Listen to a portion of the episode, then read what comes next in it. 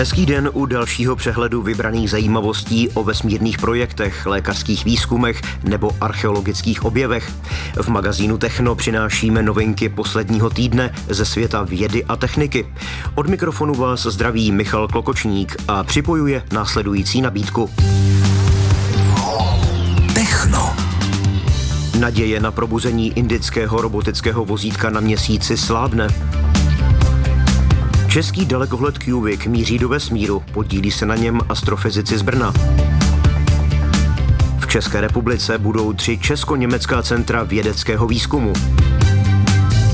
Objem švýcarských ledovců se za poslední dva roky zmenšil o 10% Paleontologové analyzovali potravu trilobita ze sbírek Rogicanského muzea a čeští egyptologové našli v Sakáře ztracenou hrobku egyptského vysokého úředníka.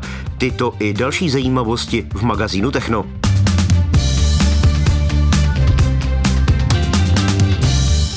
Naděje, že by indický přistávací modul a robotické vozítko na měsíci obnovili činnost, každou hodinu slábne.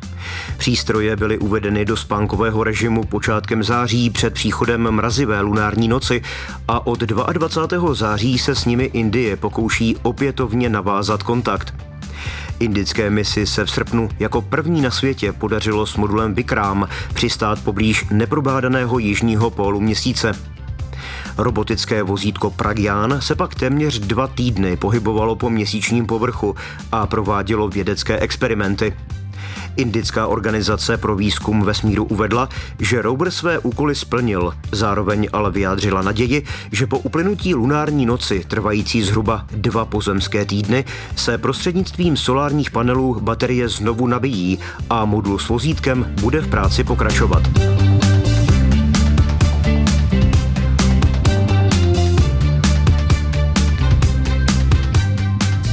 Český dalekohled Cubic, jehož cílem je zkoumat zdroje gravitačních vln, se o něco přiblížil startu do vesmíru.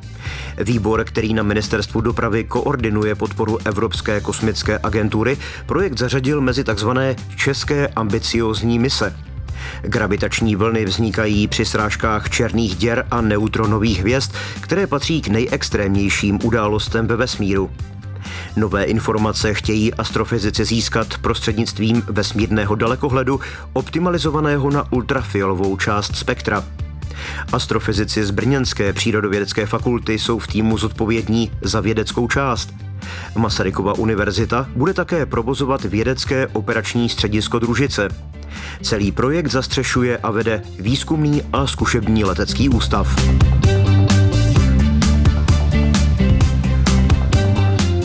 Objem švýcarských ledovců se za poslední dva roky zmenšil o 10%, uvedli to vědci ze Švýcarské akademie přírodních věd.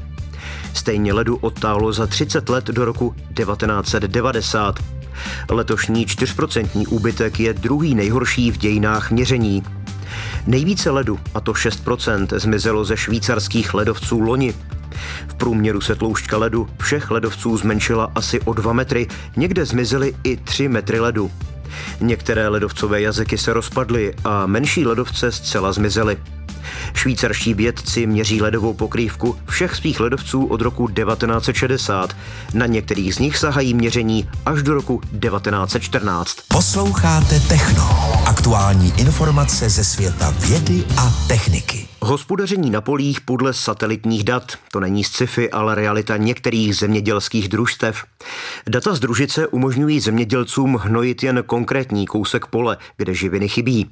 Je to levnější a zároveň ekologičtější. Díky senzorům na traktorech a technice mají dokonalý přehled o tom, co se na jejich poli právě děje.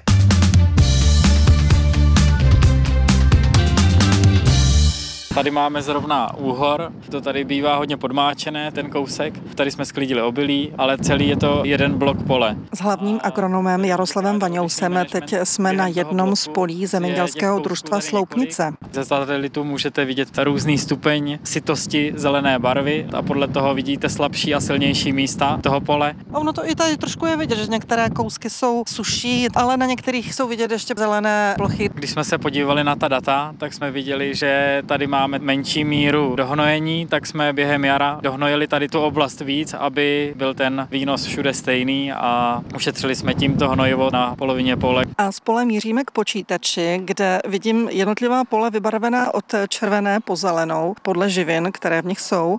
Základem jsou volně přístupná satelitní data dálkového průzkumu země a multispektrální kamery, které podle Jiřího Musila ze startupu Agdata dlouhodobě vyhodnocují půdu i plodiny. My jsme pak schopni vytvořit aplikační mapu pro hnojení nebo na začátku třeba pro setí a sázení a tyhle data posílat automaticky do stroje. Právě podle těchto dat pak zemědělci programují například postřikovač hnojiv. Tady je vidět, že jezdil opravdu jen po takových lehkouskách pozemcích a když bychom si to překryli s mapou zásobenosti živin, tak vidíme, že aplikuje pouze na těch flekách, kde je deficitní živina, kterou doplňujeme. Řidič René teď naskakuje nahoru do traktoru. Tohle je ta třetí krabička, ta řidičova, takže jedna je tady na traktoru a vlastně na voze jste viděla. A když jsou tyhle ty tři věci spolu, tak stačí prostě nastartovat. Krabičky se spárujou a pak v té aplikaci je to vidět. V té aplikaci jsou vidět i čísla polí a pohyb toho traktoru. Takže agronom Jaroslav Vaňous vás může sledovat na mobilu, jak to všechno probíhá. Tak může. A jedu na pole pro kukuřici, děláme siláž.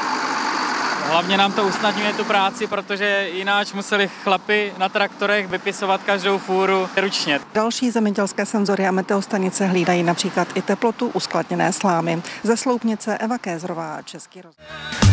Vědecko-technické novinky na vlnách Českého rozhlasu Hradec Králové.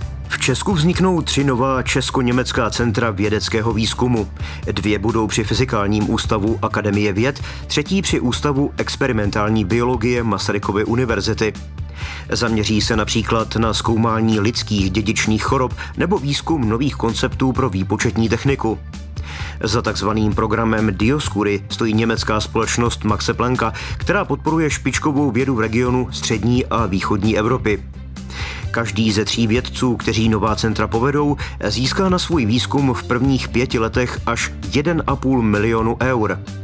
Náklady rovným dílem poskytne německé ministerstvo pro vzdělávání a výzkum a české ministerstvo školství.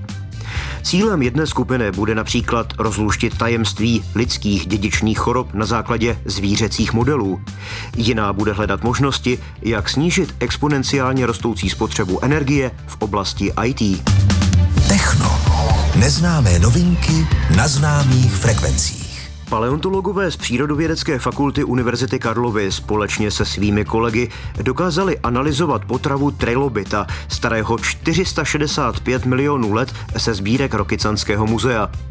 S pomocí nejmodernější zobrazovací metody zrekonstruovali obsah jeho trávicího traktu a dokázali určit i živočichy, které trilobit pozřel. Článek o potravě těchto vyhynulých mořských členovců a jejich roli v prvohorních ekosystémech vyšel v prestižním vědeckém časopise Nature. Unikátní skamenělinu, trojrozměrně zachovanou v takzvané rokycanské kuličce, nalezl před více než stolety místní sběratel Karel Holub. Po víc než sto letech si paleontologové uvědomili, že drobné schránky, viditelné v odlomené části trupu, mohou představovat zachované zbytky potravy v trávicím traktu. Nemohli je ale zkoumat, protože by vzácnou fosílii zničili. Posloucháte Techno. Aktuální informace ze světa vědy a techniky. Čeští egyptologové po několikaletém pátrání znovu objevili v Sakáře hroku egyptského vysokého úředníka, kterou před zhruba 160 lety nalezl francouzský archeolog Auguste Marie, ale následně zmizela pod pískem. Česká archeologická expedice ztracenou hrobku i proskoumala, včetně pohřební komory, kde našla kompletní mumii hodnostáře ležícího na zádech. Podle analýzy muž, který žil v období 25. a 24. století před naším letopočtem, zemřel v poměrně vysokém věku, bylo mu nejméně 65 let. Ke znovu objevení hrobky v roce 2022 vedlo podle vedoucího výzkumu Miroslava Bárty detailní satelitní snímkování oblasti a taky studium starých map. Byla tak znovu objevena hrobka muže, který změnil běh egyptských dějin a která představuje jeden z největších objevů expedice v poslední době.